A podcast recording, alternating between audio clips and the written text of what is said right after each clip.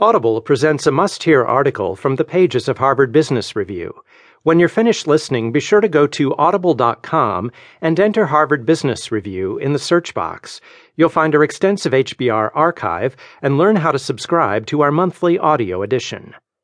Now, in Collective Genius, Linda A. Hill, a professor of business administration at Harvard Business School, Greg Brandeau, head of technology at Pixar, Emily Truelove, a researcher and a PhD candidate at the MIT Sloan School of Management, and Kent Lineback, a manager and executive with over 25 years of experience, write about how smart leaders of innovation don't set a vision and motivate others to follow it they create a community that is both willing and able to innovate. Google's astonishing success in its first decade now seems to have been almost inevitable. But step inside its systems infrastructure group, and you quickly learn otherwise. The company's meteoric growth depended in large part on its ability to innovate and scale up its infrastructure at an unprecedented pace. Bill Coughran, as a senior vice president of engineering, led the group from 2003 to 2011. His 1,000 person organization built Google's Engine Room, the systems and equipment that allow us all to use Google and its many services 24 7. We were doing work that no one else in the world was doing, he says, so when a problem happened, we couldn't just go out and buy a solution. We had to create it.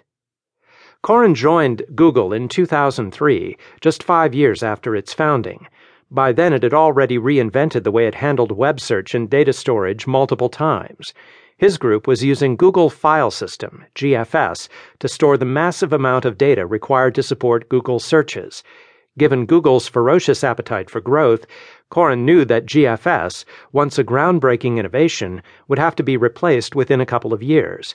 The number of searches was growing dramatically, and Google was adding Gmail and other applications that needed not just more storage, but storage of a kind different from what GFS had been optimized to handle.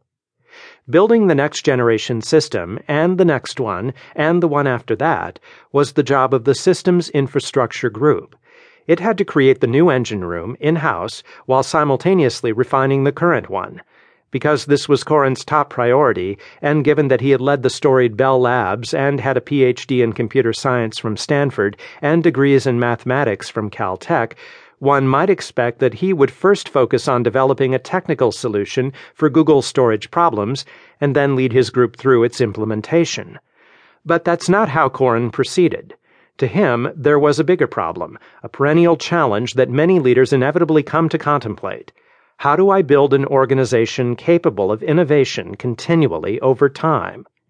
Coughran knew that the role of a leader of innovation is not to set a vision and motivate others to follow it, it's to create a community that is willing and able to generate new ideas. The link between leadership and innovation. Few companies have the resources of Google at their disposal, but most of them can relate to Coughran's fundamental challenge in 2005, we joined together to study exceptional leaders of innovation, how they think, what they do, and who they are. We found them across the globe in Silicon Valley, Europe, the United Arab Emirates, India, and Korea. And we explored businesses as varied as filmmaking, e commerce, auto manufacturing, professional services, and luxury goods. We didn't think the world needed more research on leaders or on innovation. Rather, we wanted to study a topic much less understood the role of the leader in creating a more innovative organization. The executives we studied are a diverse lot, but they all think about leadership in a similar way. They have moved away from the conventional view.